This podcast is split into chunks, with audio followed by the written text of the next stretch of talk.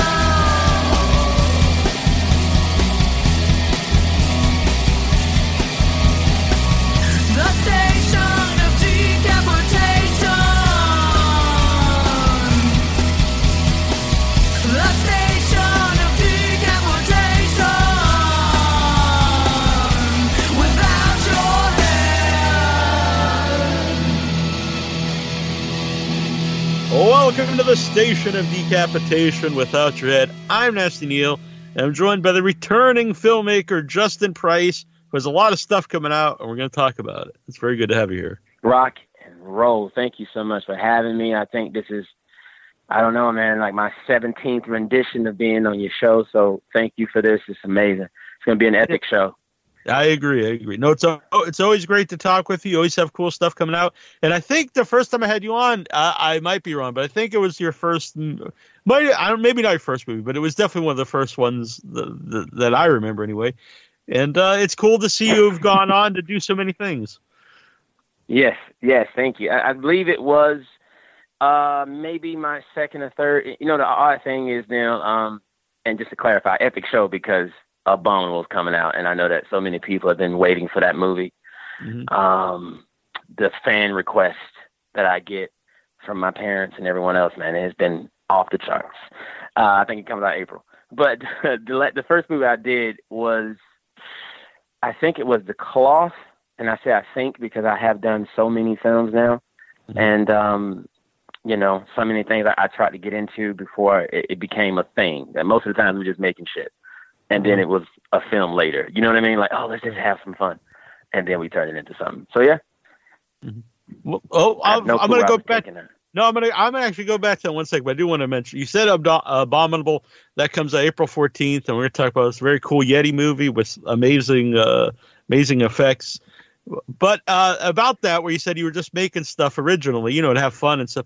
Mm-hmm. When did you when did you like decide this is actually something I'm gonna do? Like, I'm going to take this, you know, more seriously, and this is like my life now. I'm going to make movies.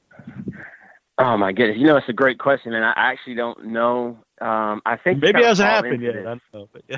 Right? No, seriously. Yeah. No, I watched Parasite, right? And if you've seen Parasite, uh, first off, amazing film, and it kind of just shows you so much. I mean, not only Parasite, but just films like that. When people really get into the film language, um, it shows you how much you really are not doing as a filmmaker. Like when uh when uh, the director was breaking down a, scene and he's like, "Yeah, I, I chose this framing because the window represents society and the left side of the frame we wanted to keep no color because it shows the the disparaging economic remark." I mean, "Oh my god." I was like, dude, I just would have shot the window. Like, what?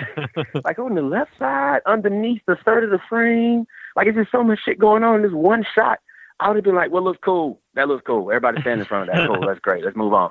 Like uh-huh. it would have been just, you know, um, and it just shows you like so much is put into it. And you see that film, and when I used to watch film back when I was like nine or ten, I just watched the film. I didn't even know it was fake, to be honest. I mm-hmm. kind of thought that there was real shit going on, and then they, we didn't know Spider Man was real, and he was just right. out there, and it just so happened to capture him, you know. Yeah. So I wasn't. My initial goal wasn't to be a filmmaker. My initial goal was just um entertain. It's almost like I guess Donald Glover. He's just you ask him what he does. He just I just do it. I just do whatever I feel. So um that's kind of how I fell into it. I didn't. I actually had no interest. I still have kind of zero interest into the makings of things in the sense of I just do them. Like I, I don't want to edit. Who who does? I don't want to uh-huh. film like that. I'm not a DP. I'm not a, a cinematographer. I'm not a sound guy. I'm not like, but I love the inner workings of it. I don't want to technically do those things, but I like right. the inner workings. So I just kind of fell into these things. You, you feel me? Like it's like I started yeah. filming shit, and I was an actor, and then people were casting me as a thug, and I said, let's just start doing stuff, man, and start having fun. Like right now, everyone's saying let's shoot post-apocalyptic footage. It's perfect for that. just right, go out, right. Shoot empty streets, right? And uh-huh. and that's the kind of shit I would do right now. Hey, dude, let's just get the camera. Let's just go shoot Walmart. Let's just go shoot New York with no one on the subways. Uh-huh. And let's just turn into some shit we probably saw, have fun with it. Mm-hmm. Um, and then that just became something that someone came to me and said, let me monetize that. You see mm-hmm. what I mm-hmm. mean? So it became like a thing where it was, hey, that video you made, we would like to show that to people. And I was like, oh, cool. I didn't know that was a thing. All right. Well, I'll do more of that if that's what is happening. Um, yeah. But yeah, no, no, I didn't have a, you know, like I didn't grow up watching like, oh my God, I have to become the new Zemeckis. Mm-hmm. I have to mm-hmm. become the new whatever, you know, Nolan yeah. or Tarantino. I just was kind of like, I just love, I love the craft. So. Mm-hmm. I, I, would think that attitude would keep uh, this being fun making movies. If your idea is just to go out here and let's make something that's fun and, and cool to do. A hundred percent, a hundred percent. That's been tested now. I know we're going to get into it with Paragon mm-hmm. because I have been filming. And, if you don't know, Paragon's um, episodic. It's an hour long episodic, seven episodes, starring Danny Trejo. Um, also starring uh, Eamon Joseph from Snowfall. Um, you know, Dylan Gwynn, Franziska Schisler, Koo, myself, Lisa May, Cameron White, David Cazares, just just amazing, amazing crew, cap talent all over the place. And it's essentially the world has ended as mm-hmm. far as the afterlife. So no one can go to heaven or hell. And I just mm-hmm. wanted to play with the idea of how people would be. And subsequently, uh, with the chicken nugget story, that's kind of on par with what's happening in the show.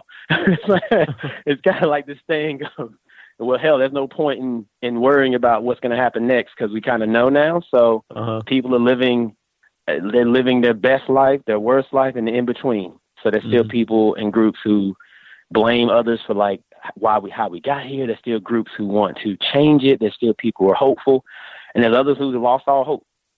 So it's a show that is, you know, kind of playing with that subtext. Yeah. And, and it's so it's amazing to kind of see this play out yeah. in, case, in real time. In case I didn't record earlier enough, or if I don't use this, uh, before we before I, before I introduce the Justin here, uh, I was just telling a quick story. It was uh, Friday. I was at the uh, grocery store, and anyone who's been in a grocery store lately knows it's not a fun experience. And all almost all the meat, for some reason, they had pork loin and and um, corned beef. I think it was the only meat they had. I don't know why pork loin, but all the all the chicken was sold out. And uh, I saw a guy like frantically grab all the chicken nuggets out of like they had them like stacked in rows, like the produced like the fresh chicken nuggets, and grabbed them all into his car. It was like literally like 30, 30 packs. Everyone he didn't leave one behind. And I was just like, "What are you gonna do?" I was just thinking, "Oh my god! Like, what are you gonna do with all those chicken nuggets?" I don't. what are you gonna do? You can't eat all. it. It's gonna go bad. right. Have food like that. Yeah. It's just, Grabbing all the vegetables is not gonna help you.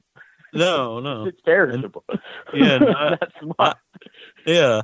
And I, I mean, I take precautions and everything, and but I'm not like um really like a panicky guy, except for when I go to the grocery store, because then I was like, oh my, you just feel like it just is a bad mm-hmm. feeling. Everyone just running around just with giant mountains in their cart, and I was like, oh god, this is not a fun experience. I want to get out of here. Oh.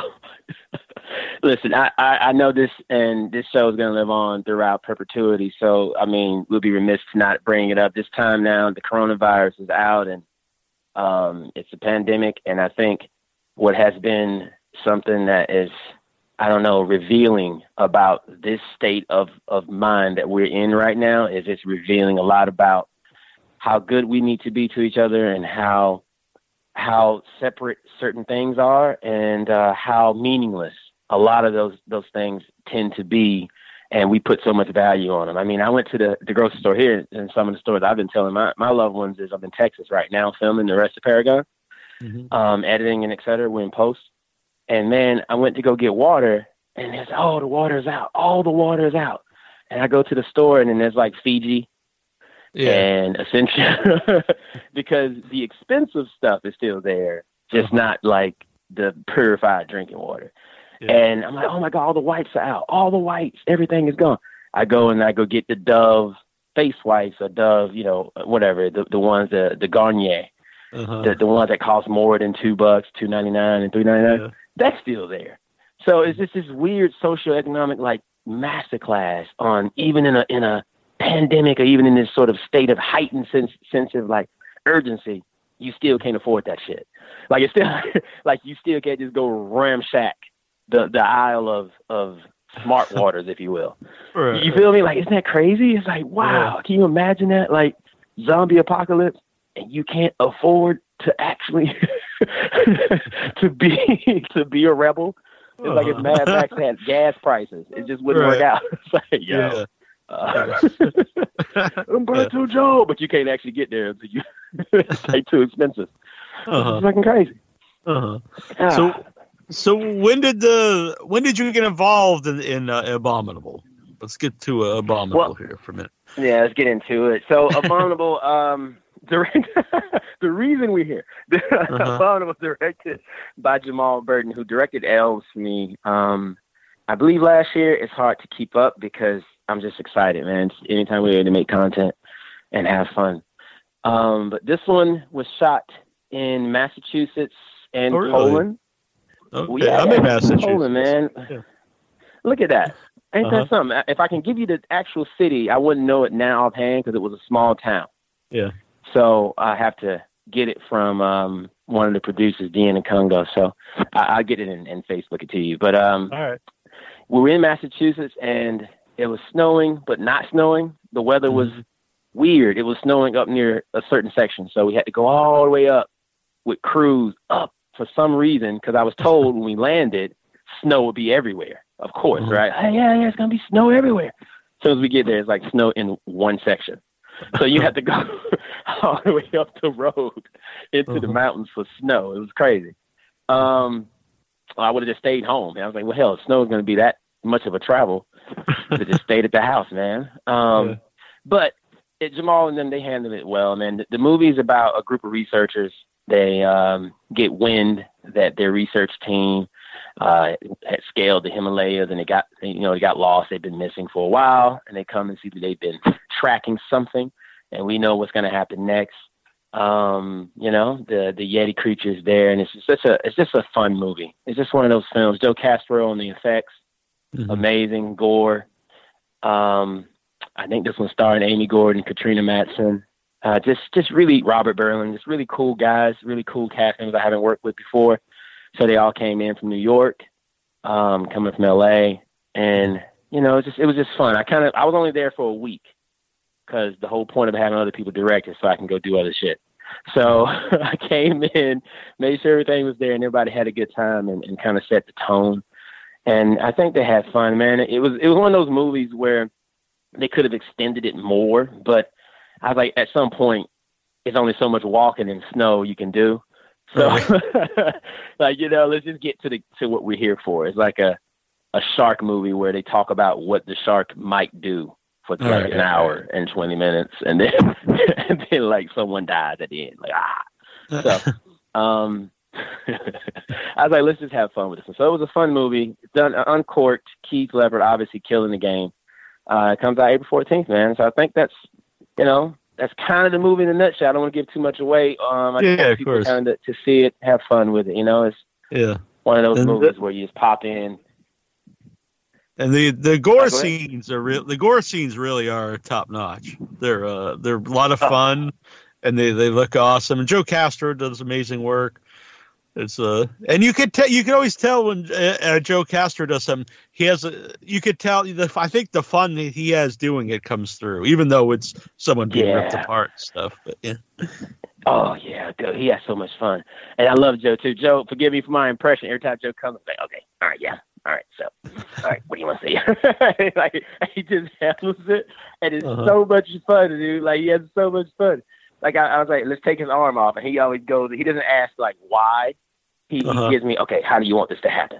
You want it to come? you want to see like, ah, like the, and he like, you want to see the gore, the teeth, and ah, you want to see the ripping of the, and he starts putting like the, the tendons on the shit and just all kind of stuff. And you start mm-hmm. going it up. I was like, okay, that's a little too much gore. Okay, okay, okay. All right, you don't want that much gore. he pulls it back. Oh, I love, I just love it, man. Like, and he just, just kills the game, man. He's so amazing. No, yeah, no, awesome. no drama, no problems. Awesome. Yeah, he's working on a feature with you, right? Yeah, uh, we filmed it in um, December uh, when I went out to LA, and uh, he did the uh, the um, the mask for the movie, which was uh, which was uh, very. It's awesome. I love it, and yeah, he really wanted to be there to do some of the things, but mm-hmm. I don't know. It didn't work out that he'd be there, but but he would send me videos of him, you know, like on Facebook to me, asking what was going on and stuff. So he's just a super nice guy. Yeah. He's he's a real deal. He's a real deal, man. You you hang around Joe, he introduces you like, you know, you, he makes you feel like you really are someone. It's really crazy. Mm-hmm. Um, and he's so amazing and talented. You know, he doesn't. There's no ego, so yeah. it's, it's really cool. He's like, oh, Justin Price, I'm so blessed to have you here. I'm like, Joe, what are you talking about? this is this is your your thing. This is your event, man. It's a visual effects like showcase. Yeah, like, it's, it's, so you know, he's that kind of guy. He's mm-hmm. always really humble and, and super super nice. So he's just yeah, one of my, my, favorite people. But, yeah, he's awesome. It was my first feature, just real quick, out uh, in in December, and uh, so um, was there. I'm in the movie, a small character which people liked, and actually yeah. was expanded, which is uh, it was. I got to do more because people liked what I was doing, so it was very fun. And uh, produced it, and also, uh, which is a little funny story. Is they asked I've never been. I've been on a movie set like for like an hour or something, just doing you know but uh, this was, you know, the whole the whole time, and it was very cool. He rented like a, a cabin, and the whole cast was there, and it's a very small crew, and he kind of bond with everybody. So it was a very nice experience. And uh, one of the things they asked me, uh, "Do you mind also doing the BTS footage?" And I was like, "Yeah, absolutely, of course." And then I went and Googled that because I was like, "I have no idea what that means, BTS footage." And uh, but uh, I find out behind the scenes. But I agree to yeah, yeah, yeah, yeah. you gotta say yes. figure that shit out later.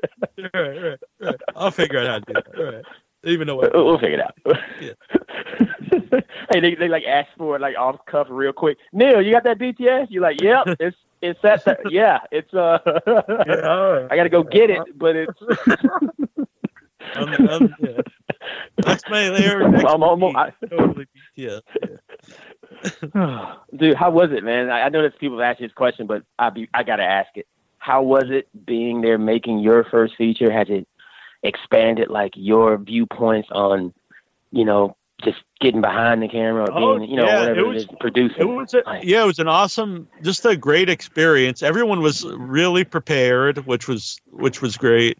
Um, everyone was super nice. Originally, I was also going to help cook, but uh, uh, two of the actresses there were really uh, great cooks, and they wanted to do that, so that worked out well and uh, it was like a cool, you know, family experience. Everyone, you know, worked together, and uh, it was fun to watch, you know, how a film was made. Also, it was interesting to watch how it was directed because I never knew exactly. Uh, I think we all know what you know. We hear the term directing, but what does that really mean? And to see like mm-hmm. the process from the the first time, the first take to the last take, how how much the what the director does to like change how you know people interact with each other while they're they're performing. That was really cool And then I, I got to mm-hmm. I was staying with um well we stayed in that cabin for like a week when we filmed, and then I stayed with uh the director and his uh well the director and the and the DP they're married at their place you know afterwards in L.A. And so I watched him edit the movie, which was also a very oh, wow. experience. You know, not the whole thing, but you know, uh, some of it, yeah. which uh, that was, was it was very cool to just uh, watch all of that and be part of it. And then and then we made a second feature um, with the same people here in uh, February. That one was a lot more hectic. Was uh, but uh, mm-hmm. I still had a good time. But it was a it was a much more hectic experience and uh, much more draining experience. I'm glad that yes. one came second because I think if that came first, I might have been like, I don't know if this is something I want to do. yeah, exactly. kind of no, this is not a good starter. You know, and I'm gonna say something too, man. Just this is something I really have learned so much, um, and I think it's hard as artists to articulate. Well, for me, I speak for me. I don't know everybody else. You know, um, to do what you do like to to run a show to to run you know be consistent podcast and consistent content consistent interview consistent questions. It seems um like oh okay well he's doing a show. And it's not like a, a disrespect to it. It just it it, it feels because you make it look so easy. You know what i mean? And i think until i get behind there and really delve into it and try to do it myself i just don't understand all the nuances of it Mm-hmm. And it's just one of those crazy vibes where uh, in Paragon, I had a producer, a private investor, um, an angel investor who was like, you know what, come to Germany, we'll fund the whole trip. I was like, okay, cool. And you can tell he was, he, you know, he didn't really think about what mm-hmm. that meant. He was just kind of like, it's movies, you know, let's have fun. And then I was like, well, can you handle putting the cast together? Putting mm-hmm. together, because I don't know anyone in Germany. I don't, you know, know a Germany casting site. So I said, can you just put together the cast? If you have to utilize people, I don't know the language. Is that something you can do? He said, yeah, yeah, yeah, no problem. I got there, man, within a week. Um, I showed up and everything seemed like it was ready to go. He seemed like he had no problems. It was all peaches and, and cream and amazing. And as soon as we started rolling the camera and people started canceling, um, you know, weather, location issues, we showed up to a set. There was a music video being filmed uh, permits being lost, all kind of shit that was going on. And, and he just started losing his mind. He's like, dude, it's like, what is going on right now? Like, why isn't stuff just happening? like, what is going on? It should be perfect. I've talked to the people. I did the things. Why is this happening? I was like, dude, this is just day one. I was like, this is just how it happens, man. So you'll find yourself doing more how do you figure shit out than you'll find yourself being super creative. And I think um, when we finished, I think I, I, left Germany what two days ago. When we finished, he he looked at me and said, "You know what? I'm gonna be honest with you. I kind of see more about this industry and about how these things are put together, and and I don't know, man. Um, how much money you need?" he was uh-huh. like, "How much more money do you need?" Because right. he's like, "Yo, this shit is crazy. You just find mm-hmm. yourself like out of nowhere, just expenses or out of nowhere, just trying to mm-hmm. figure stuff out randomly. And you plan, there's no problem. And how did this happen? How did that happen? Who did the generator blew? The light doesn't work. Who left the equipment? How did all this stuff happen? It's like putting together a miniature college run in a mm-hmm. week or something. It's just really crazy. So to see that experience, man, it was it's just really one of those things I think um it shows you like when people are doing this at the highest level, mm-hmm. um, you know, like really, really making content, um, or even at any level, to be honest. But when they really are, are speaking and finding their voice, how much talent is really behind that. So I, am just so excited, man, mm-hmm. as we continue to grow to, to be able to expand into that. Cause I even was like, how hard could that be, Nolan? right, right, yeah. right. Like, I mean, uh-huh. you have an IMAX camera, you have 30 people, bro. I mean, is that yeah. really difficult to get that shot? uh, yeah, yeah, it was. Yeah, it does give me a different, you know, perspective. I knew, like, you know, wasn't. I figured wasn't like easy, but it's definitely much more to it than you than you know. Uh, just filming it and getting, you know, the shots and then uh, the coverage of each person, and then uh, just putting everything together, oh. and then after then after it's all over, it's uh, plus you have to think, well, you have to feed everybody, and just a lot of little things that you wouldn't even think about, you know. you don't think about it. It's like, yeah. why do you guys eat already? Like, what is this? don't you? And people eat three times. I'm like, wait a minute. I don't eat three times now. Who eats three times in a day? right. Eat randomly, you know? Like, yeah, yeah, yeah. I did give I because I I changed my diet a lot. I've lost 145 pounds. But uh, so the first day on, thank you. The first day on set, I was like, oh man, I gotta, you know, I gotta stick to the no carbs. Blah, blah. But I, I was like, on the set, I was like, I got to give that up for while we're making this movie because it's going to be impossible to, uh, yeah, to really stick. But then afterwards, yeah. I can go back to my regular, uh, my regular schedule. Because when I was on set, you just had yeah. to eat like some pretzels here and there and whatever was was. Oh my god. Oh my God, dude! You had to. I know you haven't given us much about it, so please let me know when you can. Tell us what the, the premise is for the first one you did. Yeah, the, the first one. yeah, the first one actually is a little secret at the moment, so I can't talk to you. I'll, t- I'll tell you okay. this one. Okay. But the, the second movie, um, th- there's some stuff up. It's a it's a quote unquote documentary, uh, a mockumentary about um, two uh, stars from uh, uh, from a slasher film that was made in 1970, who uh, both take credit for the for the mass killer in that movie and uh, which mm. is hmm. loosely inspired by a lot of a lot of uh, real life, you know, uh, people who fight over um, who played, you know, what character. We've seen it all the way back to like Creature from Black Lagoon. The two guys used to fight, like who really deserved the credit. Um, but the yeah. people fought yeah. over you know, Jason in part two and, and so on. And um, and so uh, so they're at a convention for the first time together, and it's very cool because I got to use people that like I've you know uh, made friendships with.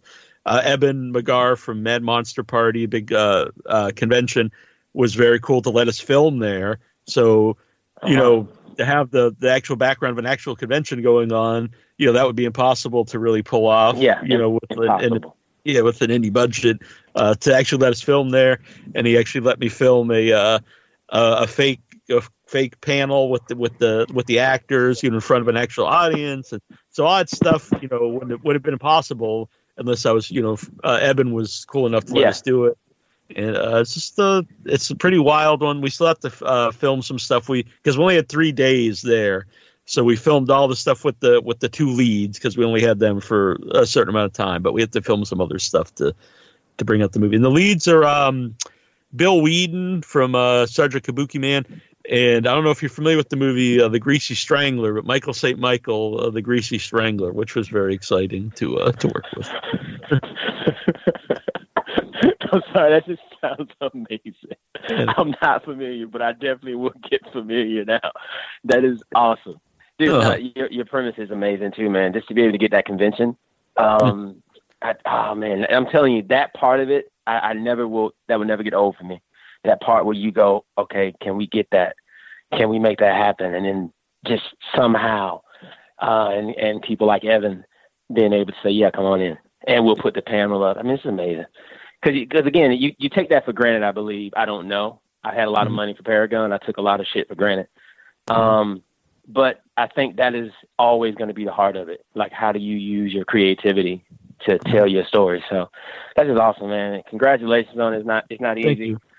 Um, not even just feature filmmaking. I mean, just it's just not easy in general piecing people together and doing whatever you love to do, no matter what it is. Yeah. Even if it's and you know stick figures. And it made me feel good. I was like, you know, be, being a nice guy paid off because if I wasn't nice to yeah. Eben over the years, like, you know, he wouldn't have. He even told me, he's like, if anyone else asked, to do this, I would have said no. Mm-hmm. But like, but it's like you know whatever. And I was like, you know, it made me feel good. I was like, oh, that's cool. And I never, I wasn't nice to him, hoping to one day, you know, make a movie at the convention. I exactly. I just was nice to him because I like him and I try to be nice to everybody. So it was uh, it was a good feeling all around. Yeah, hundred percent. That's awesome, so, man. No, that's that's it. It pays itself back, man. Real talk. So Paragon, which you gave the premise, which sounds yes. very cool. Now, and it sounds topical, which I assume when you actually uh, when you were creating like the, the, Paragon, when all your people were creating Paragon, you know this wasn't around yet the uh, the virus and stuff. So no, no. Okay, I got a lot, a few interesting stories. We'll see what it is. Just cut me off when it's time. Uh, sure. no, I'm joking. No, um, I started this premise uh, 2012 when I was doing the cloth. I got funding from the cloth um, from a video game company, and then from this guy who did music who wanted to remain anonymous and he just wanted to get into films. And I was like, that's cool. Let's do it. Let's let's get into films. And and true story, when he gave me the the million dollars, like half a mil or so, to start, I ended up getting more money. But he gave me that to start, which is what you need. You need someone to give you that seed money, because you cannot. I don't care how much you dream, you got to have the, the you know the, the backing to to get some of that shit moving, right? Mm-hmm. And so while that was happening, um, I started thinking this really cool concept. At the time, it was just going to be called Reapers, and the plot was there were four Grim Reapers based off the four horsemen of the apocalypse. Mm-hmm. And you know the white horse, the pale, the black, the red, etc. And they all had names that were in in vein with the the color white or black, like Valkonen for white, etc. Right? And uh, it was going to be really cool. They came here. They uh, they were, they were going to be in different sections. Like Africa had the Black Reaper. Uh, you, you, get what I mean? It's yeah. going to be so I can have diversity. So it's like 2011. So mm-hmm. I was like, yeah, I just want to make sure we have diversity in it. So it's going to be like Asian American actors. It's going to be African American actors, Hispanic actors. I was going through the whole thing. Mm-hmm. Um, and so the point of that story was they have powers and they walk amongst us, and people are using a super drug that was created back in from someone who escaped hell. And the super drug was called eternity. And the super drug was giving people powers. So the Reapers, their goal was to go in and, and sort of weed out all the people who were becoming too strong, et cetera, et cetera, along with other people and factions, right? Fast forward a few years, and I'm getting Paragon off the ground, which is loosely based off Reapers. And I see a show called The Boys, and I'm like, oh fucking a. So it's like, it's like, so it's like, it's like you gotta be kidding me, man. So all some of the concepts, what happens is you start something so long ago, and you pitch, you talk, and other people have similar ideas. They pitch, they talk, and before you know it, man, that's some stuff that you probably started developing a long time ago that is like, oh, well, someone beat you to the punch on that. And uh, so you kind of have to readjust and, and try to keep what you can and, and move it around a bit. You don't stop painting the Sistine because Rembrandt's doing his own version of the Renaissance. so, you know, you like you still have to keep moving. Yeah. But so so Paragon now is in this current iteration is essentially there are four Reapers amongst the descendants, which are people who are brought back to life by death. Um, and they're essentially here and they can't interact with their loved ones anymore. Um, they have powers, you know, uh, they can do things, but they each have certain disciplines. Like some people can move things, some people can read minds, some people can. So I just wanted to make sure we had enough world to expand on because it's a series. So I couldn't just kind of, you know, go straight in. And there's a lot of shows that kind of deal with death and the afterlife. Mm-hmm. Um, so I wanted to implement a lot of these things as well because um, I think it's one of the last frontiers. I think space was one of the final frontiers, but I believe the afterlife is the one where we're going to start getting more and more enamored with science, like scientifically, not mm-hmm. just you know meta, you know what I mean, not just religion wise, not just metaphysical. Yeah. I mean, just scientifically, we're going to start going. Wait a minute, this is something that shows us that blah blah blah happens after death, for mm-hmm. example and we can prove it scientifically. So I think that's going to again change people's perspective on things and perception. And I think that's sort of what I wanted to play with in the subtext of this show. Mm-hmm. Uh, in Paragon, like what people really think about. Like we really, what are you living for? Are you living to just, you know, uh, live the best journey you had and then just that's it? Do you care? uh, do you care about your fellow people? What about your children? What about your friends? Um, it's just so many interesting narratives I wanted to go and play with. So yeah, it starts off with a virus that had wiped out a lot of people, and that was the first initial um, introduction to the Reapers, which mm-hmm. are called descendants in the show. And it was like, oh shit, these people exist. They walk amongst us, and they do bad shit. So the job of the Reapers is to go through and remind people, since they they can no longer die, hey, here goes a plane crash. You know, like mm-hmm. here goes a, a virus. Here goes something to show you that you just can't, you know, live out here without being judged in some way. Mm-hmm. So that's that's kind of where we are, man. As far as the overall premise, and it has been, it has been Neil. When I listen, we've shot over 400 hours of content. Oh wow! And I am exhausted. I am exhausted, man. We've been in like eight countries. I am exhausted. So it is it is Germany, Iceland, Poland, Russia, uh, Beijing, uh, Cambodia, Thailand, um, shit, o- Osaka, Tokyo. I mean, I can go on and on, man. We've been everywhere to shoot this damn thing, and it has been amazing, man. I couldn't have done it without my producer, Koo, without Francisca Schisler, man. Picture Zero, just I don't know, man. It's, it's really wild, and uh, we've gotten a lot of offers from people, a lot of content, you know, places, mm-hmm. Netflix, etc. It's it's been really amazing to see that. Although I'm gonna tell you right now, I have no freaking clue what that means. Yeah, I was going to say a, right now is a time though for series because there's so many streaming sites and they all need you know content. Oh my god! But Neil, I don't know what it means. I, I mean, I'm excited. Yeah, right. Um, but but there's uh, there's deals that that sound amazing. But okay, so I won't name the company because, but just know it's a big company. Wink, wink. They said we'll put your series on our platform.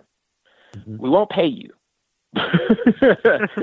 but it's a huge platform, uh-huh. and uh-huh. if it does well, that's this this this sort of agreement where, and I'm only doing this because I'm talking to you about it, you know, and hopefully there's other filmmakers who will will you know get on and and maybe learn some. I don't know, maybe know more than me. If it does well, then they'll come back and we'll renegotiate based off of the numbers, right? Mm-hmm. Now, again, I'm like, that sounds like a terrible idea. However, right, it's right. a huge site.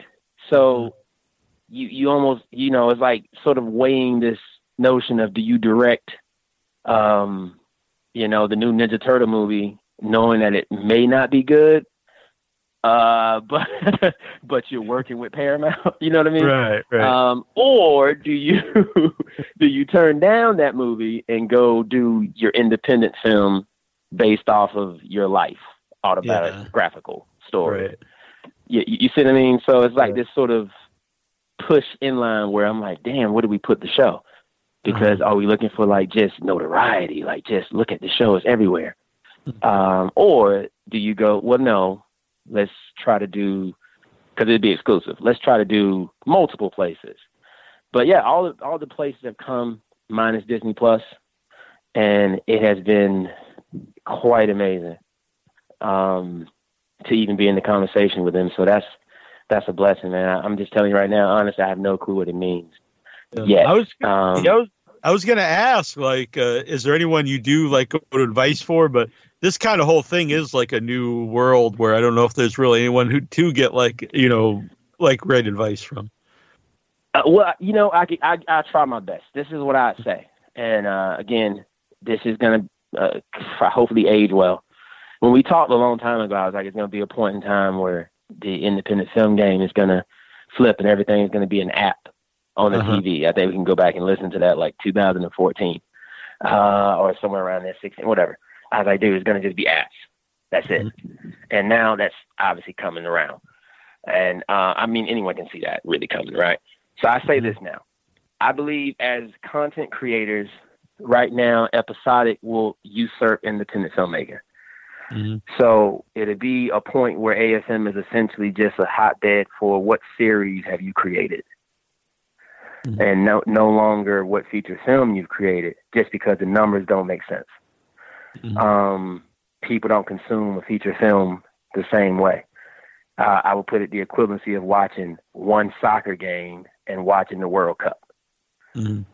So it's like, what would would be something the television station would come for you for? Would it be like, hey, yo, thank you for this one event, mm-hmm. or thank you for, you know, the UF the UEFLA league? You know, sure. so I think that's going to be more along the lines of what's happening now, and I think to be in tune with that is really going to show you like you have to start getting even more creative because the numbers won't increase. That's going to be unfortunate.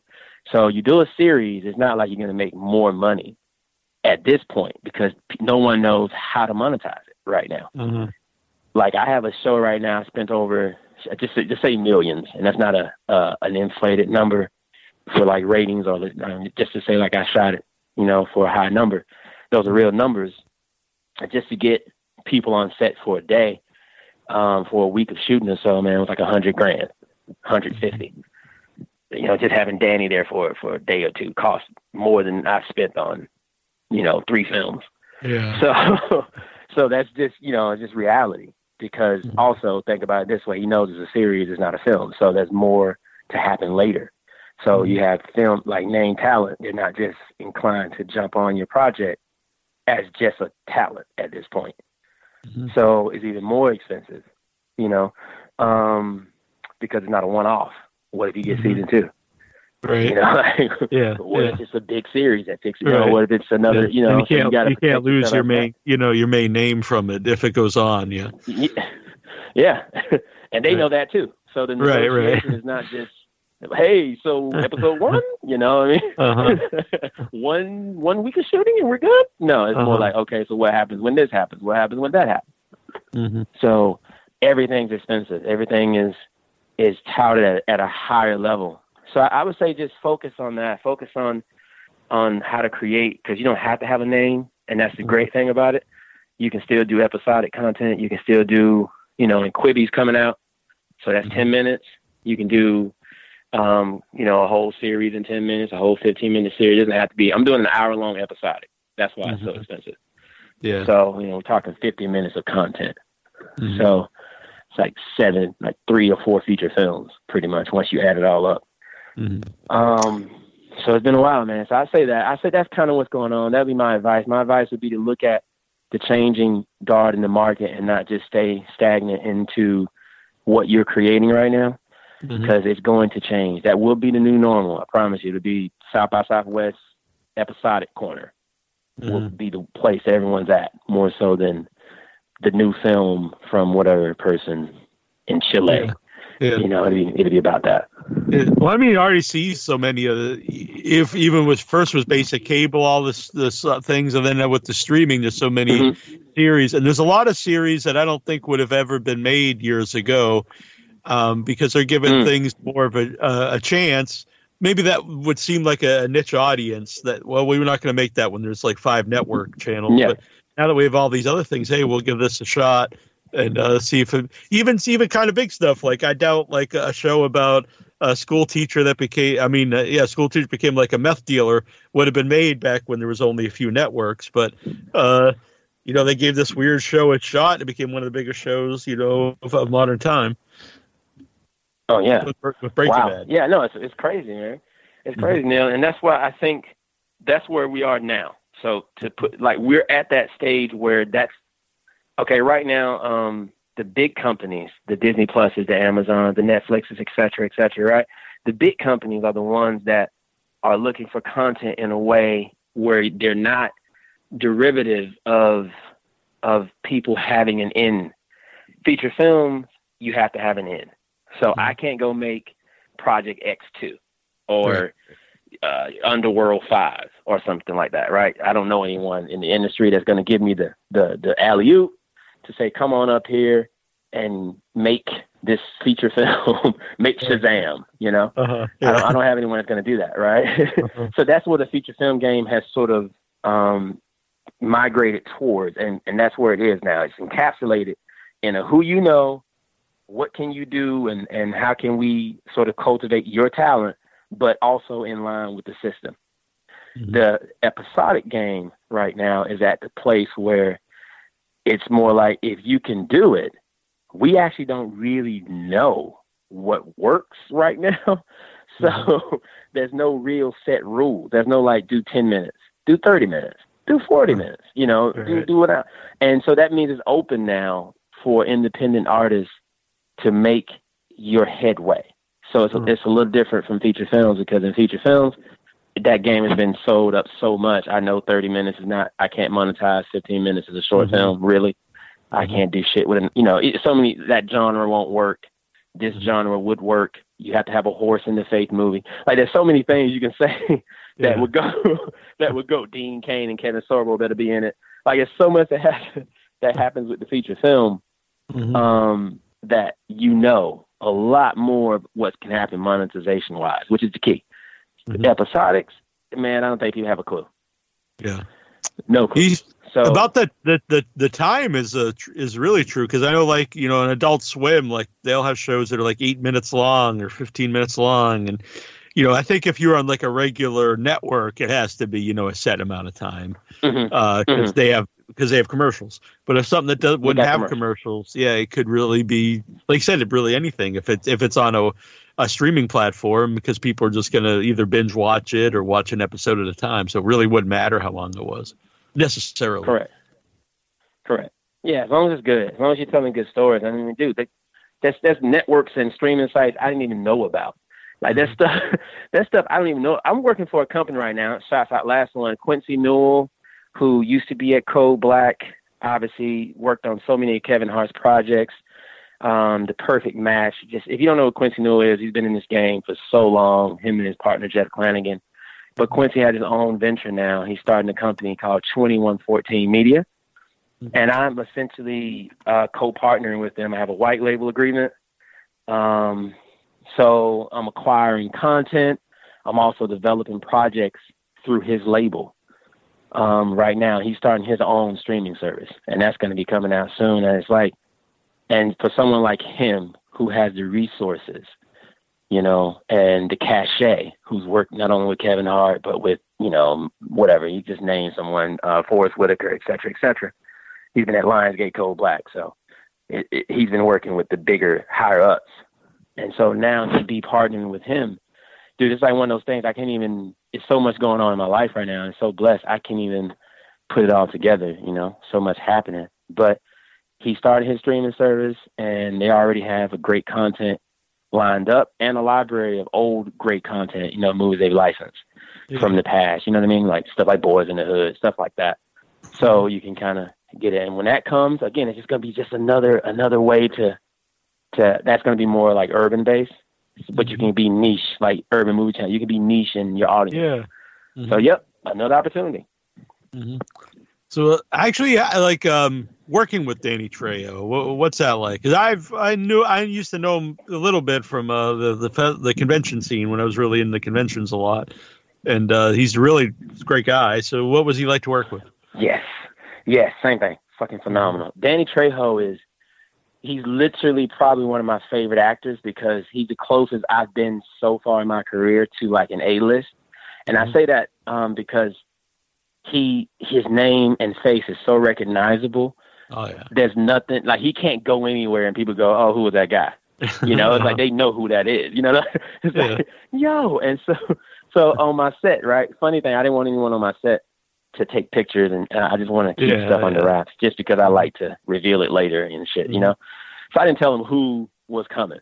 So everyone's just kind of preparing, and Danny doesn't give a shit. He just does his thing. He has a driver, um, and Mario, his his best friend, he's always next to him they pull up in like a black SUV, park on set because it's in a warehouse, like a music video. They park right on the side, and he just walks through the set to the to the dressing room, and everyone was just kind of like, "What the fuck?" Right? uh-huh. he just kind of walks through the set, no shirt on, shorts, like you know, straight up, yeah. like you know, Converse and socks. Uh-huh. he just walks on through, and everybody's like, is that Danny fucking Trejo just walking through this? Uh, yeah, he's playing Kincaid. and that's just that's how he is. He's just cool as shit. Like he has no ego, no mm-hmm. like he doesn't do all the Hollywood stuff. When people are um we were shooting outside and the workers were next to the building we were on, you can lift up the garage door and they were like sewing and, and doing all kind of making clothes. And mm-hmm. some of them were like, "Oh, that's Danny Trejo." And he turned around and he saw them looking at him. He, he had his shirt off in the scene, so he goes over and starts taking pictures with everybody you know, just starts like shaking hands and asking yeah. them what they do. You know, hey, what is it? What are you doing here? And everybody's, oh, yeah. And it just became a whole thirty minute, you know, intermission of this guy just taking pictures and interacting with the fans while he's shooting. Mm-hmm. So it's really cool, man. I, I mean, he's just so fucking, so fucking dope, dude. And and just to see him do shit on set, yeah, is like it's almost weird to direct it. Like it's almost like I almost feel like people who have directed him. You know what I mean? Like, yeah, I'm like, right, right. right now. yeah, yeah. Action, you know, and right. shoot someone with a shotgun. I'm like, yeah, that's exactly how you. Yeah, yeah, yeah. so, like, like I feel like I'm big time now. I'm like, guys, I, oh yeah, I'm right now. Yeah, can you guys calm down? I start like being on set, like legit, turn into a complete different person. Hey, everyone, can you silence? I'm, I'm meditating before we shoot Danny. Can we all like quiet? yeah. Can we quiet down during lunch? I don't want Danny to be disturbed before I direct him. I have to give him notes. and that shit scares you, man, because he um like we're doing a scene and he's like uh he does the scene, he's like, No one knows what they hold on to until they die or whatever, right? Yeah. And and cut and he looks over at me, he's like, Did you get what you need? And I'm like, Yeah. I mean I don't know what am I I don't know, man. I don't know what to say. Like uh, like, like yeah, do it again? again? Like, you know, yeah. there's no bullshit. It's, yeah, yeah. it's like, like why? Like, you have to uh-huh. explain uh-huh. why we're doing it again. Like, did you uh-huh. not like it? No, I liked it. I just, I just want to get another. Okay, well, what are you doing? I'm just getting another two shot. just because you just getting a two shot because yeah, because you know we got you here, so why not? All right, take advantage but it's, it's weird because he's not down. Like he really needs. To, he's an actor, so it's just something mm-hmm. that surprises you when people take it that serious. Because you, to be honest, I just didn't think he took it that serious. I was like, mm-hmm. you know, I are you gonna just you know whatever, just show up and be cool and just do it? But no, he's like, what is the emotion of the character right now? Yeah. Like, what am I doing? And and what are you shooting? Like you shooting a, medium? You floating? Are you doing a two shot here? Are you shooting up on me? Is there power? Am I supposed to be. I'm like, oh my god, I should have actually paid attention in film school. this is, this is fucking ridiculous. yeah, get, get, some lessons here from Trejo, Weiser. Yeah. I know. hey, you start like re- reversing it. What would you do? Uh, oh, a two shot. Yeah, me too. Me too. Yeah, I see that. I see a two shot as well. and I, I would I think, shoot that scene you know, when when you say like you didn't think he took it you know, that serious, and I don't think obviously you didn't mean like uh he doesn't take acting serious, but you think like because he's such a chill guy, you think he he just does this all naturally, which is really his talent that he comes off so natural and uh yes. Yes, exactly. When I yeah, exactly. Thank you for that because it's it's yeah. like that serious, like that into your craft. It's like some people who do music, right? I think it's probably a better way of doing this. They have such a genius about them like you didn't realize how much how much went into it. Like Michael Jackson for This Is Us. We all know Michael Jackson's amazing. Uh, God rest his soul. You know, I know he's dead, R.I.P. But he's amazing. We've seen him do dancing and, and the moonwalk and all that. But you see just the outside. You see Michael Jackson, the artist. It wasn't until he did the This Is Us documentary that this dude would do a step, pause, and look at his dancers and go, "Okay, everyone, we're off the half beat on the E flat." and I need everyone on the first beat of the F sharp. And I'm like, what the? Like, it's like, hey, wait a minute. like, I thought he was just out there like moonwalking and naturally just, but no, he's legitimately, and Frank Sinatra was that way too. He can sing amongst an orchestra, and then he would stop the whole orchestra. Hey, everyone, pause. Who was off key in this whatever, this stanza, and he would tell you what note, where it was, who did it, how it, and it's just like, whoa, whoa. I thought you just came out and moo, you know, just kind of came out and did right. your thing, and it was just like, um, mm-hmm. and no, like, uh-uh. I'm about this. This is the craft, not just yeah. how talented I am. Give me a script, and I'm gonna come out here and play this character. You know, like here I come, and and here you go, and this is what I've been working on. Nope, it's more like that's just a part of it. And so that, so I guess I kind of answered the question what I was being taught more and more when you work with people at this level mm-hmm. is that it's not just as because I'm just so used to like you learned your lines. like oh thank God. We uh-huh. finished today, you know. yeah. You know, you did a good scene. Oh, that's great. You took my material and you did it. It looked good. Great, great, great, great. Uh-huh. Now we're at that level where it's like, yo, that's that's kind of a given. What are we doing here? Right. You know, like what is this what does this scene mean to you it's not something i'm prepared to answer the day of when i'm paying all this money i was like oh shit i just thought it was self-explanatory but let me break this down and let me get into you know because it's not just what i think as an artist i have to make sure people can convey it mm-hmm. you know um, i think i get into a lot of that in my career so far in general is i have a lot of great shit going on in my head mm-hmm. but i'm kind of expecting everyone to know it like like get there somehow. And it's like, wait a minute, that's what I'm there for as a director. Yeah. Yeah. wait a minute, that's the description of the job. Okay, let me right. go back and read that again. Yeah. yeah. like legit, Neil, I'll be on the sideline going, "Why is everyone fucking up this scene?" Instead of going, right, right, yeah, yeah. Like I said, when I was working on the first movie I did, uh, I didn't like you have in your head like what a director is, but actually seeing it, I was like, "Oh, this is how they how they progress, and this is what what they get out of the actors. It was, it was very interesting. I don't think I don't think really anyone knows unless you've been on set what a director actually does. Oh my god, me too. Apparently, I need to be on set and really, really figure this whole thing out. I'm legit. I'm like, yeah. dude, I'm I'm telling you, man. Um, God, it's it's so much because I have it up in my mind and I have so much going on and so many people around me, and they're amazed. I don't want to. Uh, I know I'm tongue in cheek on it, but yeah, it's just so much you're always learning, you mm-hmm. know, and it's so much you you have to have access to. Because if you don't work with people that are, and that's why you want people that are better than you or people who are pushing you and challenging you. If no one ever challenges you, scenes don't challenge you, writing doesn't challenge you, then you're just gonna make the same thing, same song, same movie, same script. You're gonna write it the same way, shoot it the same way. There's no point in changing up. Um, everything's formulaic.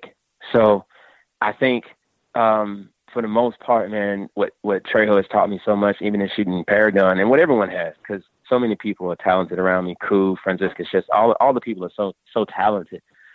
Is that you do need a team of people who have not just like-minded ideals, but who really want to go forward and push the narrative. I mean, we've been working on this show now for a year, and that takes a mental strain on you, a mental toll that I didn't know was like part of the penance because it is real. I mean, you have to legitimately like each other and you have to legitimately want to be better because you're going to get pushed.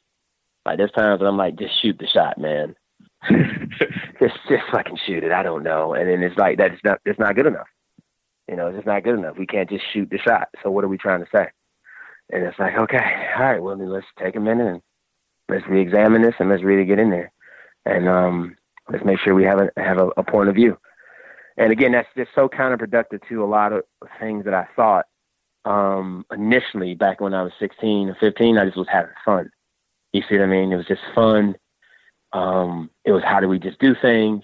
And as I progressed over the years and, and started doing films and, and sort of going through my own film school with making The Mummy, making Dark Secret, making The Cloth, making Dark Moon Rising, making Abominable, making these kind of films, it's it's kind of showcasing me like um, a lot of stuff that you can't really learn unless you're there with your hands in it around great people. That sounds um, like PSA. No, it totally makes sense. And I, I would think like uh, if you work with people that are like uh, relatively the same experience level, like if you're all you know just starting, you know you're not mm-hmm. necessarily going to learn a lot from each other, but when you start to work with people who have experience, even if they're not, you know, Danny Trejo, but people that just have experience uh, that you don't have, then you're going to learn, for, you know, from those people. Mm. Oh my God! Even just it, being it, around it with them. Mm-hmm. Oh, that's amazing. It's amazing. That's why I'm looking forward to this this next few steps, man, in my in my actual narrative career. I hope Paragons is, is a springboard. 2114 Media is a springboard because um, I want access to that. You have to have access to it. I can have all the ideas in the world, you know, you and I, but you have to have access to someone that can take. That's what makes James Cameron my favorite director. It's not because he he doesn't he doesn't rest on being James Cameron. Like mm-hmm. you see how he does Avatar, he goes out and finds someone who understands um, you know, deep diving, and he he himself deep dives, and he doesn't, you know, he doesn't just go, okay, cool, what is that? Deep diving, that sounds interesting, and cool and cute. Let's just right. put it in Avatar. You know, like that sounds like some cool shit. Do it. Uh, it's more like, okay, what does it mean to be in the ocean? And he explores it for like a year. and then he comes up with concepts. But even him, he's not a, he's not like a visual effects artist like that. He mm-hmm. couldn't probably draw anything, but like Steve Jobs, I guess is another example. He couldn't make the iPhone, but right, but right. like he could tell you what needs to happen, and that's that's the crazy thing about that. Because it's like, well, hold on, you couldn't actually tell me what this is. Is this a microchip or not? I don't know. Uh-huh. But I know that needs to be in this. All right. and it needs yeah. to be this small. And it's like, oh, damn, vision. And so yeah. it just takes, and that's that's kind of like what I, I, I think it is, man. When you have people around you like that, you know, mm-hmm. pushing when, when you, you that way. It's kind of a tangent, I guess. But when you brought up James Cameron, I don't know if you've ever read the Lance Henriksen uh, autobiography, but a really cool part of that is um, the reason why James Cameron worked with Lance so much, like when he started doing big movies, was when they did uh, Piranha 2 together. He said, like, those were the only two guys that really took it seriously. Like, the rest of the people, like, oh, we're just making this, you know, dumb sequel to the horror movie. What does mm. it matter? But James Cameron, that was his first direct movies directing, so he took very serious. And Lance Henriksen was in the movie, and he didn't think of it like this is just some dumb movie. Um, you know, I'm going to act in this movie. This is, you know, you take everything seriously, and uh, he respected that and, and remembered that, and you know, put him in Terminator and and Aliens, and you know, a lot of the stuff he made. Wow, that's no, I didn't know that. See, yeah, that is amazing, man. That is amazing because that movie, I'm pretty sure, did not turn out as just a simple campy horror film. Mm-hmm. Piranha. So just because yeah. I mean the camera's behind it, it's it's right. got to be dope. It's got to yeah. be. Yeah. So oh my goodness, man, it's fucking a. So Abominable comes out April fourteenth, and Paragon will to, we'll we'll keep uh keep in touch for when uh you know when we hear more about when we'll be able to see this or where we'll be able to see this. Oh, end of the year, end of the year, man. That's it, 2020. So it's coming out this All year. Right. But I will definitely keep in touch. We'll hopefully jump on and you know chop it up about it, uh, especially once I had the particulars. Yeah, I've always, it's always great to have you on. We should do it more often. I always like to awesome. talk. Thank you. you so much, man. Yeah. Yeah. and and honestly, it is it is really cool to see you doing so much because you're a really good good guy, and it's uh you know cool to see it was a set your second feature that I talked to you first to, to see you, you know, uh, you know, putting out so much stuff out there, and now you know going to the next level with this with the series. It's uh, I'm very proud of you, and it's very cool to, to see that.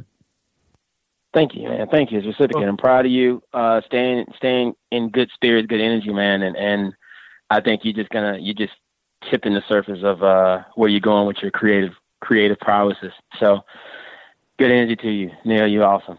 Thank you. I appreciate that. It's always good to talk with you. All right. All right. Well, I am out. Let me know what else you need from me, and uh, please tell me offline about the, the movie. I definitely will. I definitely will. All right. okay. From ancient terrors to the search for modern day conspiracies, The Tomb of Nick Cage is the new sound in horror rock. Uncover the mystery of old world horror for the new world order on iTunes, Amazon, and more. Ripley, we should have listened. Sit here on a lie. Now we're gonna die. The Tomb of Nick Cage.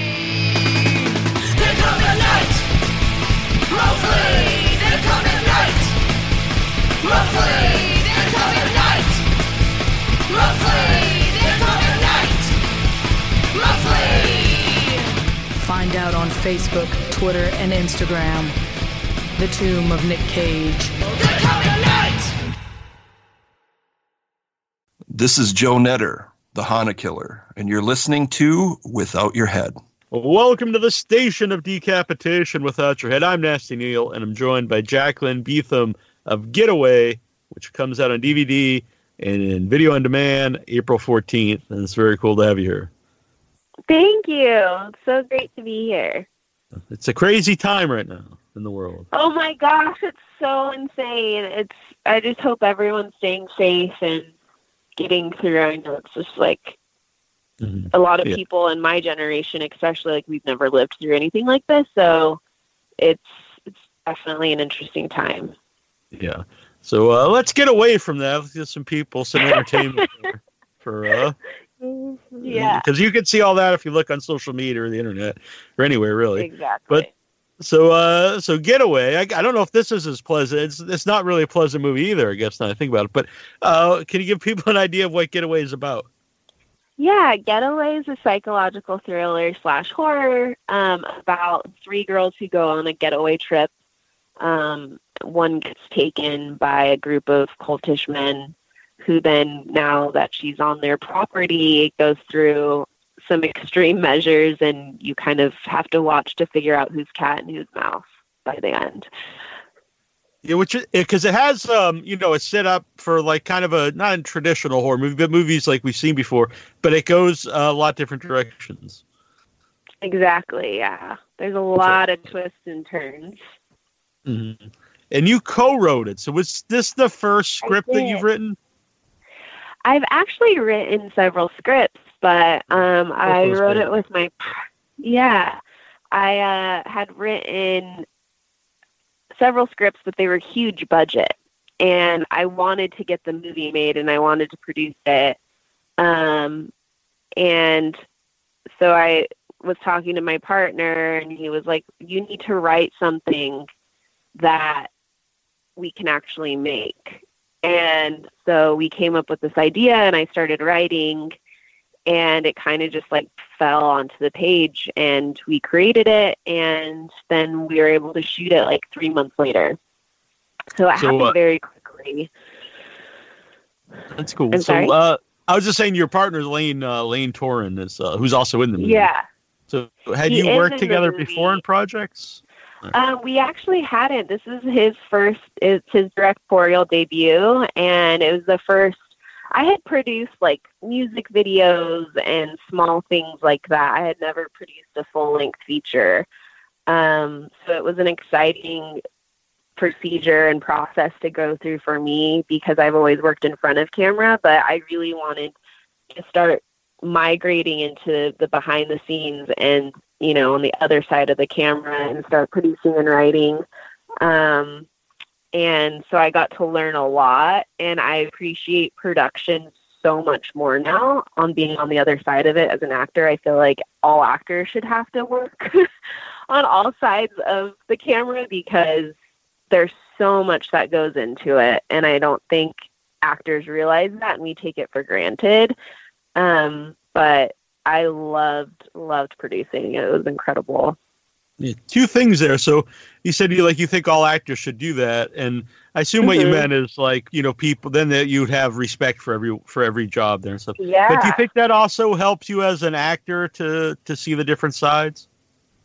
Oh, a hundred percent. I think even watching Lane work as a director and working directly with the DP and with the focus puller and with everyone and wearing all the different hats and making sure everyone needed what they needed. Um, it taught me so much just about film and how much really goes into the scene, and it helped with my acting a lot. I think um, just understanding all the variables that go behind each shot. Mm-hmm. Now, um, when you guys were writing it, did you both know you'd be in it? Was that always the plan? Yeah, I think it just is when you're making an indie film, it just makes it easier. Um, and I knew writing it, I knew his capabilities, he knew my capabilities. So we were able to write scenes and things that we knew where our strengths were. Um, and that would help us build the story and bring it to life. So it made it a lot easier being able to like build these characters around what we knew we could do. right. Um, and you know, with indie film, you every hand on deck is used, so it just made it easier. I I think as an actor, it was harder that we had multiple hats on for ourselves and for our performances. It, you know, we had to like shift mindsets, but it made it easier that we were on set and that we were doing multiple things for an indie production. Mm-hmm. So you said this was Elaine's yeah, you said this was Lane's first uh, movie he directed. Mm-hmm. So yeah, uh, his directorial debut. Was that uh, was that hard at all to to um, be directed by you know someone who's also acting in the movie? Um, I think for him, possibly. I don't want to speak for him, but I think it was hard for him to shift. The, I mean, that's a lot of pressure on someone, and it, same thing as producing. Like I was going from crying and being in a scene to then, okay, now we have to break for lunch and I have to make sure everyone's right. taken care of. And, you know, like, um, I think that was probably, I mean, I'm sure if we had a ton of money and he didn't have to act in it and we had more capabilities with different equipment and things like that, of course it would have probably helped, but we did what we had and I think he did a fantastic job and the direction of the film came out beautifully and I think he was incredible at that. So the rest of the cast were they people you knew or how did you go about casting the movie? Yeah. Um so I knew Scout Compton was mm-hmm. going to be uh, Maddie. She's a friend of mine and so when we when I was writing it, I had her in mind when I was writing that character. I had no idea who's going to play Brooke. Um, I had a few friends in mind, but I didn't know if they were available. Um, and then we didn't know who Kid was going to be, who plays Lane's brother. Mm-hmm. And I was in, I we were in North Carolina, and I had made a friend there, and he was helping me with auditions and helping me read sides and he was so natural and i was like you're a very good actor. And so we had him read for Kib, and he just blew it out of the park and it was his first job that he's ever done in acting. Oh, and wow. he was on he's honestly my favorite part of the whole movie. And it's his first job. He was just so so natural and so incredible and just like developed this character and ran with it and it was so beautiful to watch his growth it was yeah. great. So where did you film the movie um, we filmed in North Carolina in a really rural town. Um, and the whole city was so helpful and people were so willing to be a part of it. And um, we shot on a property there that was just beautiful and it was freezing because it was in the end of November. So we had a lot of night shoots and it was like 20 degrees so that part was a little bit of a hard ailment to to tackle, but we got through it. So yeah, yeah, and not to be a weirdo, but you run around a lot in in your bra, so I imagine being uh being cold would not would not necessarily freezing. be a great time. Yeah, yeah. getting dunked in water and thrown around, and I was like chained up, and it uh-huh. was I couldn't move, and yeah, it was right. a lot, but. Yeah and for people wondering, that was all for the movie. It wasn't like in your spare time or anything. no, it's for the movie. Stupid. But you really took advantage of the scenery because there's an awesome shot. Uh, I assume with a with a droid, but it's overhead when you guys are yeah. you know movie running through like into the woods and like that's really beautifully shot, and you really take advantage yeah. of the area. Yeah, it was incredible. I mean, the time of year was so beautiful for all the shots we got, which was exciting. Um, we had to do a few reshoots and we had to wait because then all of a sudden now it's winter, right? So we had to wait for some of the oh, shots to be reshot. Yeah. Um, but I mean, North Carolina is gorgeous, so beautiful. Uh, we if we would have shot anywhere else, it wouldn't have had the same feeling yeah. at all. Mm-hmm. And uh, you said about you know being bound in the movie, so there's a you know a pretty good portion of the movie where you're bound with your hands over your head. Just is that physically like hard to do to, to you know to stand there with your My arms over? Wrists, like obviously we're not pulling it super tight, right. but there's parts where I'm trying to get out, and mm-hmm. I literally got bruised up. Even if you're trying not to, you know, hurt yourself, I mean, you can't. There's just so many things that you can do to make it better. Um, but yeah, I mean, I definitely got battle wounds because I'm also running in heels and tights and a bra right. for several days in the actual woods, um, and being you know tossed around, and it was very physically grueling. That's for sure. Yeah. And I saw you were a ballet dancer before, so does like that background help yeah. you when you have to do like you know physicality in a movie? Oh, one hundred percent. Yeah, a hundred percent. Um, I mean, Lane's six three is the the man that played Paz like six two, so they're legitimately big guys, and I'm trying to fight them off. So I had to be as tough as I could possibly be. Um, so I'm super grateful I'm a strong girl, and I was able to make it look as realistic as possible. Yeah. Well, it does come off realistic because we've all seen, you know, obviously uh, it's great to have you know strong uh, female characters, and sometimes the woman, you know, doesn't look like she necessarily would be, but you definitely do come yeah, off like, like you would. Be. That she could actually kick ass. right, right, right. So, was there any inspiration for the story? Like, uh, you know, why you guys decided to write this particular story? Um, I had just the things I was auditioning for I wanted to play a dominant woman and have, you know, empowerful, empowered women um, tell a story. And I love horror and I love thrillers and I wanted to do something more psychological.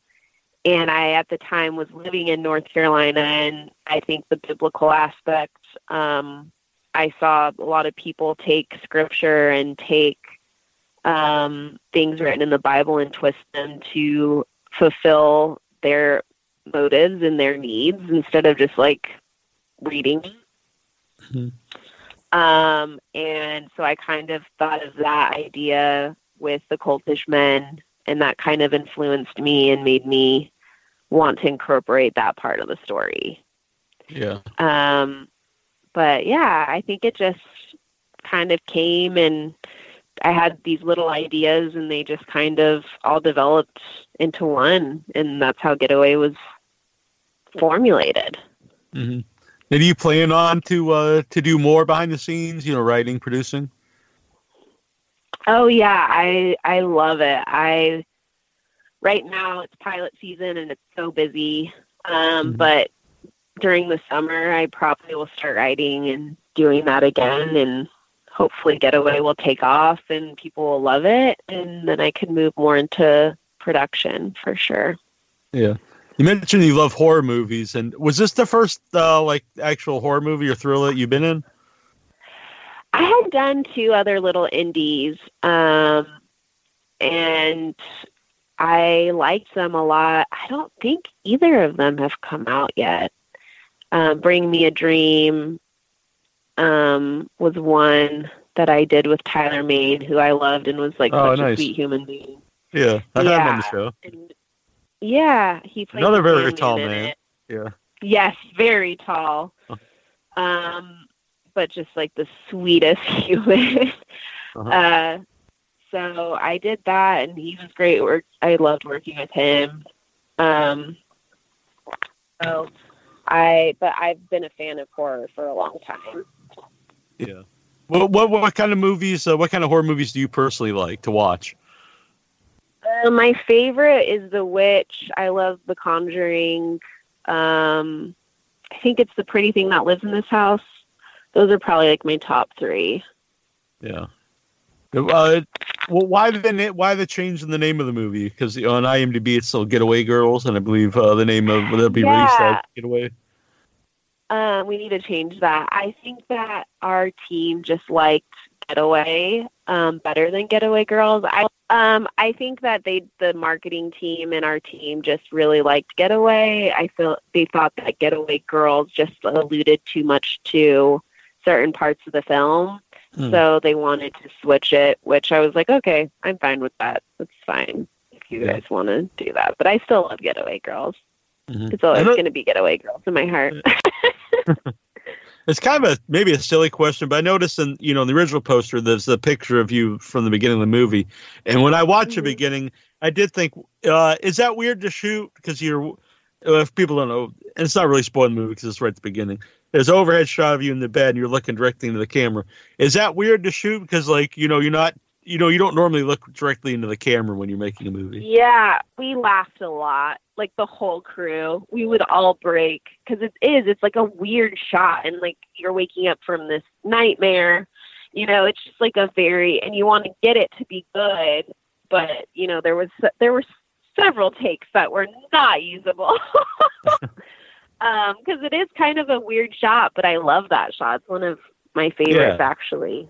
Um, but it, it took us like we kept breaking because we would laugh. We were like, was that weird? Did that look okay? Like we'd have to play back um, and make sure we checked the gate and got it. But um, yeah, that was kind of a funny one to shoot. Did you uh, did you and or Lane do your own editing on the movie? Lane actually and colored the whole film, which is wow. crazy. And, and he actually scored it as well. He's just a very, very talented human being. Um, and we are so lucky because I don't know if the film would have ever gotten completed because of just funding and you know making an indie and making a feature is very hard. Um, and he's just so multi-talented that he was able to do so many different aspects of the film, which I'm very grateful for him. Did he have any background in uh, in editing movies, or you know any, no, anything? I guess. He, wow. he had to learn everything. Um, and he had done like editing here and there for like little things. Sure. Um, but I mean, a whole feature, it's like a whole different. It's yeah, yeah. yeah. Exactly. Mm-hmm.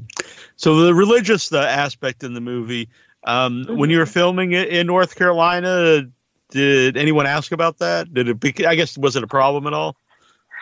I think people that have like wanted to watch it, you know, we just tell them if they're really religious, like this is part of the movie. If you don't want to watch it, we get it. Where we won't be offended, um, because you know we don't want anyone to be sure feel awkward or we don't want to offend anyone. Um, but I think it brings just a whole different tie of a story. And mm-hmm. I think that scripture and religion is misused sometimes. Mm-hmm. And so I wanted to touch on that aspect. And um, it's not for everyone. And if people are offended by it, don't watch it. But mm-hmm. if they're okay with it, then great, support us. So I think it's yeah. just, um, but we were shooting in such rural areas and we only had one shot where we were at a bar and everything else was on properties that you know were enclosed so yeah. we didn't really have to worry about having to explain it to anyone and we were able just to create our art and kind of go with what we wanted and what we wanted to express mm-hmm. i think there's a difference so. too between making you know a movie like you said that's about uh, the misuse of religion and making an anti-religious movie. It's totally different thing. Exactly. Yeah, it's very different. Mm-hmm. So, uh, were your family cool with you watching horror movies before you got into acting? Um, I actually moved away from home at 15. Oh, okay. Because I got oh. into a ballet company. So. oh, all right. um, I've been on my own for a long time. Mm-hmm. So by the time I was able to be of age to watch horror movies, I kind of was already a full independent human being. So they didn't really have anything to say. Controlling my content. there you go. So how how did you go from uh you know being a dancer to to wanting to act? I guess it's a similar thing, but like uh, how was that? How did that process? Go? Yeah, um, it's it's actually a hard transition for a lot of people. So I've been really blessed. Um, but I was living with an actress and a dancer in Hollywood in my early 20s, and one of the girls wanted to go to this acting class, and she invited me to go and support her. I wasn't going to take. And I get there early, she's not there, and then she then ends up not showing showing up. And mm-hmm. so the acting coach was like, Well, she paid. Do you want to do a scene? Like, do you want to take her spot? And I was like, I don't know. And then everyone was like, do it. So I did it. And afterwards, the coach pulled me aside and was like, I'm a manager in the film industry. Would you be interested in becoming an actress? And I was like, I don't know what that entails. She's like, well, let's just do a few auditions, see if you like it. And then we'll go from there. And I started booking work and it kind of just fell into my lap. I had no idea I even would want or had any aspirations of doing it. Um, so it's kind of a, a funny, weird story. yeah. of how I started acting. Do you get the same, I guess, fulfillment that like you got from dancing, like uh, it, doing it's acting? So different. Um, dancing will always be my love, like my first love, and I think there's like a therapy and a therapeutic release from both for mm-hmm. me, but acting is I feel like after comedy or drama, it's so emotionally exhausting. Mm-hmm. Um, when you come home, you know, like the physicality of dance is exhausting, but I still could come home and just be fine and connect and um, feel like I can just go out and have fun with friends. But with acting, I feel like you just need alone time after you have like a really long day at work. Um, and there's a lot more downtime, I feel, for me than dance. Mm-hmm. Even though dance is so much more physically jarring, the emotional part, it's, it takes, especially when you're doing things where you have to cry all day and mm-hmm. it's, it's a lot harder. Um, you know, to just come back and just get out of that character and be yourself again. Um, mm-hmm. Where when dance, you know, you're playing a swan or you might cry on stage, but I feel like it's because you're not speaking and you're not emoting that mm-hmm. um, through words. It's just a lot easier to emotionally disconnect from characters. At least it is for me. Mm-hmm. And uh, how about then from the uh, the writing and creating side? Like, uh, how, how does that compare? I love it. Um, the writing portion, like creating characters and developing a script, um, and then seeing how people take it and bring it to life is so beautiful. I I think I might enjoy producing and writing the most, um, just because it's not so demanding on me as a person. Um, for the creation side, um, I don't think people realize how much it takes on, on actors and dancers um, to create these characters and then having to walk in through the door and then releasing that character. It's a lot. Um, so I think as I'm getting older, I really want to move into the production side and write and produce more than act when I mentioned earlier about uh, you know doing the uh, the creative side help you as an actor, do you think be, mm-hmm. being an actor first helped you on the creative side? Oh, Oh, one hundred percent. I think seeing how, I mean, I've done so much TV, especially, um, and I think what you know, being on TV when you're in you know sixty episodes on a TV show you see a character develop and how they transform and where it goes. Um, and then now doing movies, it's the same thing. You develop this character and see the transitions and where the character ends up. And I think writing that and having that um, experience has definitely helped my writing. Mm-hmm. So, uh, what do you have working on uh, currently? Um, I have a movie that I just did um, called Stars Fell in Alabama. Mm-hmm. Um, and I play the antagonist in it. And hopefully, we don't have a release date yet, but it should be coming out on Apple. Um, we don't have the full specifics yet. It's still in post production. So hopefully, that'll be coming out soon. It's a rom com, so it's not horror, but it's really fun. And I kind of play like an evil, delicious character. So, um, yeah. Cool. And uh, where can people follow you? Like not to your home, but online to see what you're up to. uh, my Instagram's my name, Jaclyn Betham, and so is my Twitter. I have Facebook.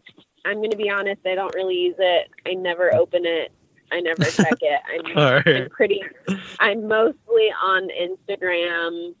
Twitter is like maybe once a month type mm-hmm. thing. Um, but Instagram is probably my most active site. All right. Very good. Well, Getaway comes out on DVD and digital on April 14th from Uncork'd. Put a lot of very cool things, and it was very cool to talk with you. Great. Thank you so much. Nice talking to you. Have a great day. You as well. Thanks. Okay. Bye-bye. Bye.